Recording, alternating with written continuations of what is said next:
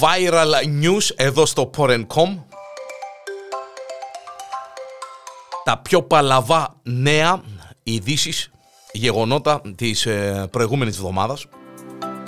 Από μένα τον Γιάννη τον Διανέλο για μια ακόμη φορά, μαζί με το αγαπημένο σε πολλούς viral news. Μία υποσμηναγός της πολεμικής αεροπορίας της Βραζιλίας, έτσι ξεκινούμε το viral news σήμερα, αποφάσισε μετά από έντεκα χρόνια ε, στην πολεμική αεροπορία της Βραζιλίας, η κοπελούα, να βγάλει τη στολή της και να αφοσιωθεί ψυχήτε και σώματι στο OnlyFans. Τώρα να πείτε το OnlyFans ένα που είναι ρε Διανέλη. Το OnlyFans είναι ε, ε, μία ε, ε, ε, πλατφόρμα για ενήλικες.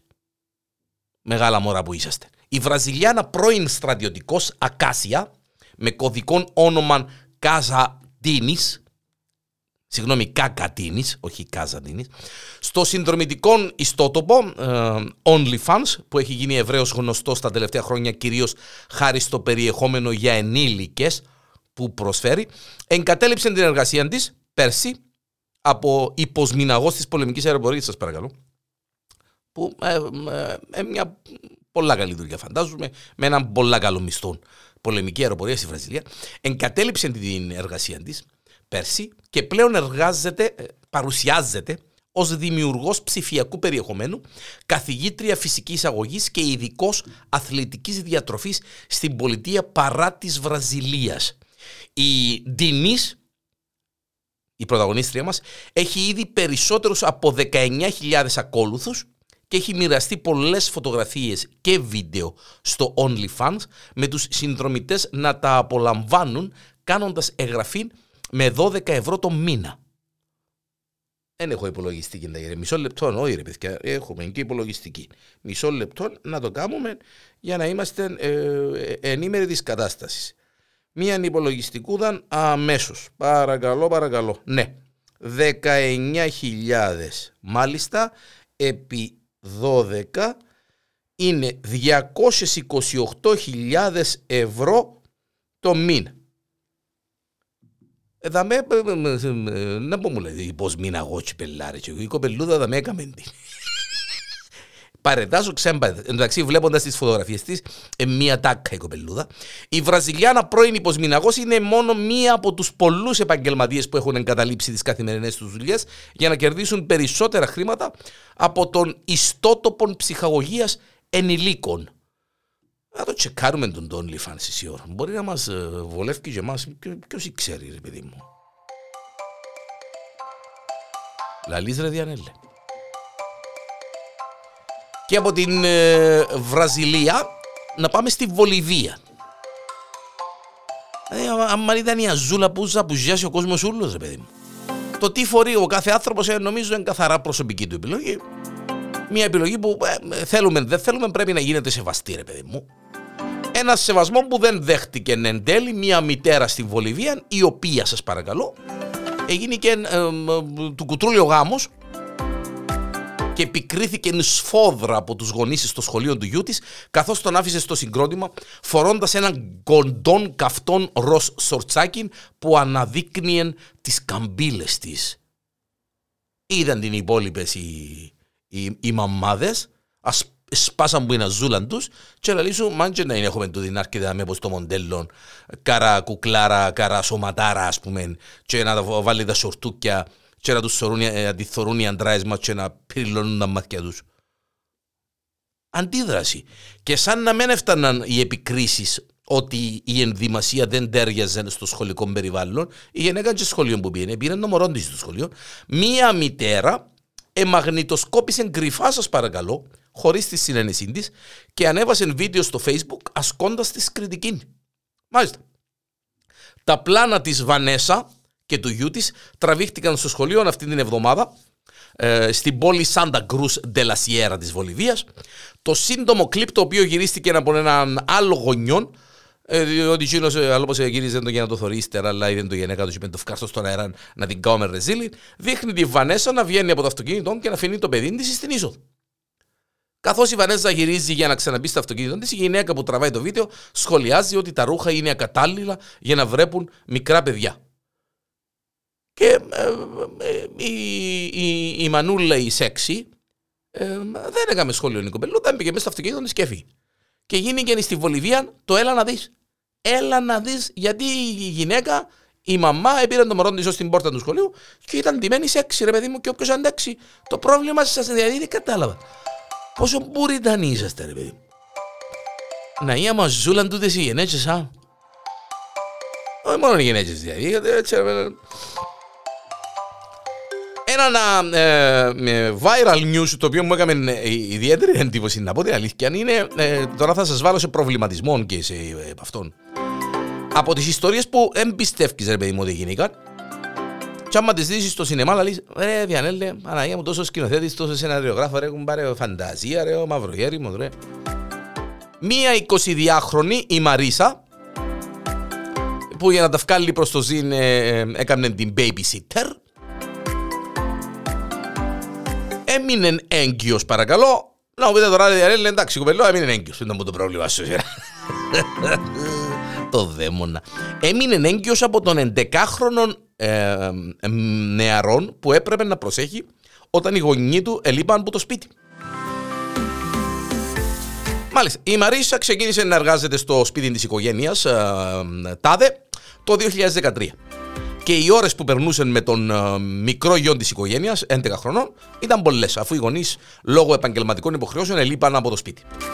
Η Μαρίσα, επειδή ήταν στα αρπουλά της, είκοσι δύο χρονών, και ε, ε, ήθελαν τρελίτσες και αγάπες, και λύσαν και λίγο το μιτσί γιατί ήταν και μορφό παιδό, ε, κατάφεραν τον να την εμπιστευτεί και έτσι άρχισε να τον εκμεταλλεύεται σεξουαλικόσο. Τόσα χρόνια που μου μιτσής, ρε παιδί μου, ένα πράγμα δεν βρέθηκε να με εκμεταλλευτεί σεξουαλικώς. Μα είναι το παράπονο μου το, ειλικρινά δηλαδή. Τόσες καθηγήτριες, τόσες δασκάλες, ρε παιδί μου, να... Τίποτα, ρε παιδιά. Στην αρχή ήταν έτσι μικρό ε, πραγματάκια, αγκαλίτσες και φυλάκια, μετά ε, ναι, και έσκασε η βόμβα όταν η babysitter είπε στους γονείς ότι, ξέρετε, είμαι έγκυος με τον γιο σας το Μιτσίν. Ε, αντιλαμβάνεστε ότι έγινε ο χαμός, η υπόθεση έφτασε στα δικαστήρια, η babysitter καταδικάστηκε σε είκοσι χρόνια φυλάκιση, αλλά το παιδί που γεννήθηκε μεγαλώνει με την οικογένεια του ε, ε, μικρού, αφού ε, ο νεαρός μετά τα αποτελέσματα του ντι εν έι αναγνώρισε το μωρό ότι είναι δικό του. Τώρα, ε, παιδιά, έτσι.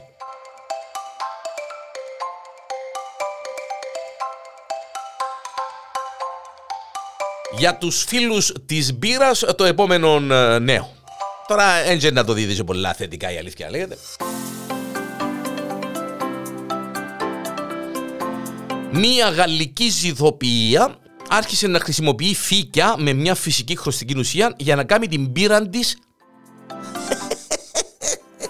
μπλε. Όλα μπλε. Μπλε μπύρα, ρε δαίμονες.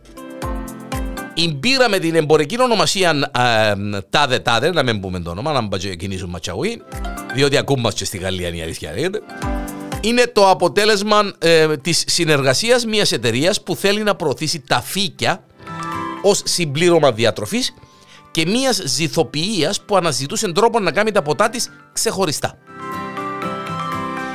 Η μπύρα φαίνεται πως ήδη τα πηγαίνει καλά, λέει ο Σεμπαστιέν, υπάλληλος της εταιρείας που παρασκευάζει την μπύρα. Προσελκύει τεράστιο ενδιαφέρον και περιέργεια από το κοινό, αναφέρει. Μπλε μπύρα. Η μπλε απόχρωση προέρχεται από την σπιρουλίνα, ένα φύκι που καλλιεργείται από μια εταιρεία στη Βόρεια Γαλλία.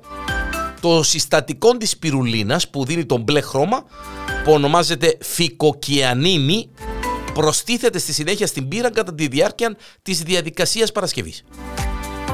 Μπλε μπύρα παγωμένη. Εντάξει, παιδιά. Αν το δούμε και τούτο. Αν το ζήσουμε και τούτο, να δούμε να μην γίνει.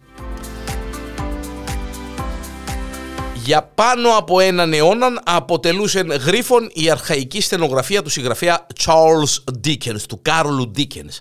Για τον λόγο αυτόν αποφάσισαν να κηρύξουν έναν διαγωνισμό αποκρυπτογράφησης για τους θαυμαστές του Dickens με την ελπίδα να αποκωδικοποιηθεί το μήνυμα μιας χειρόγραφης επιστολής του διάσημου βικτοριανού συγγραφέα που για πολλά χρόνια αποτελούσε άλλη των μυστήριων. Παρά την χειρουργική ακρίβεια που είχε στις περίπλοκες πλοκές των μυθιστορημάτων του, ο Κάρολος Ντίκενς ήταν ένας ιδιαίτερα ακατάστατος ε, συγγραφέας. Πολλά ακατάστατος. Τα χειρόγραφά του είναι γεμάτα ε, ε, γραμμές, ε, μουντζούρες, ε, σκεδιούκια, πραγματούκια. Μάλιστα, είναι λάτρης των παζλ και των κωδίκων ε, ο διεθνώς γνωστός συγγραφέας. Προκειμένου να εξοικονομήσει χρόνο, έκαναν τις σημειώσεις του, σπαγκοραμμένος τέλος πάντων, έκαναν τις σημειώσεις του χρησιμοποιώντας έναν ιδιαίτερα περίπλοκο είδος στενογραφίας που χρονολογείται από το χίλια επτακόσια. Ο ίδιος μάλιστα προσπάθησε στη στενογραφία αυτήν και τις δικές του χαοτικές τροποποιήσεις, με αποτέλεσμα να δημιουργήσει χειρόγραφα με περίεργα σύμβολα και ιερογλυφικά που ο ίδιος ονόμασε χειρόγραφα του διαβόλου. Αθιαζερός ο Κάρολος Ντίκενς, τέλος πάντων. Το δύο χιλιάδες είκοσι ένα οι ειδικοί προσπάθησαν να αποκρυπτογραφήσουν δέκα χειρόγραφα των Ντίκενς που, που έχουν διασωθεί και να σπάσουν τον λεγόμενο κώδικα Ντίκενς. Οι προσπάθειες τους δεν απέδωσαν καρπούς και βλέποντας αυτό το συμβάν, αποφάσισαν τον περασμένο Οκτώβριο να καλέσουν για ενισχύσεις και διοργάνωσαν ένα διαγωνισμό απευθυνόμενοι σε ερασιτέχνες, στενογράφους και λάτρεις των γρίφων με έπαθλον τριακόσιες λίρες ε, Αγγλίας. Και φυσικά την ηθική ικανοποίηση και τη δόξαν ότι μάλιστα. Ως αντικείμενο προς αποκωδικοποίηση ε, ε, τέθηκε μια μυστηριώδης επιστολή του Ντίκενς, γνωστή ως επιστολή Ταβιστόκ. Οι συμμετέχοντες κλήθηκαν να χρησιμοποιήσουν οδηγούς για την ε, βραχυγραφία, έναν απαρχαιωμένο πλέον σύστημα στενογραφίας που είχε προσαρμόσει ο Ντίκενς.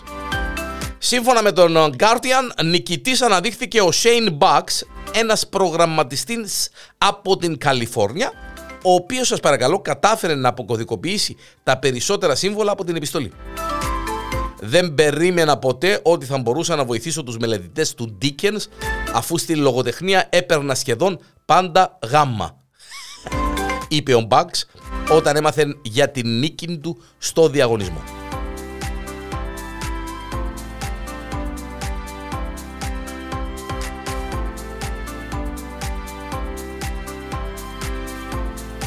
Ήταν τα viral news, τα πιο παλαβά νέα και γεγονότα της προηγούμενης εβδομάδας, εδώ στο Porrent τελεία com.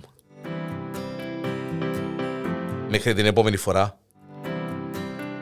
την ερχόμενη Δευτέρα για την ακρίβεια, να είστε πάντα καλά.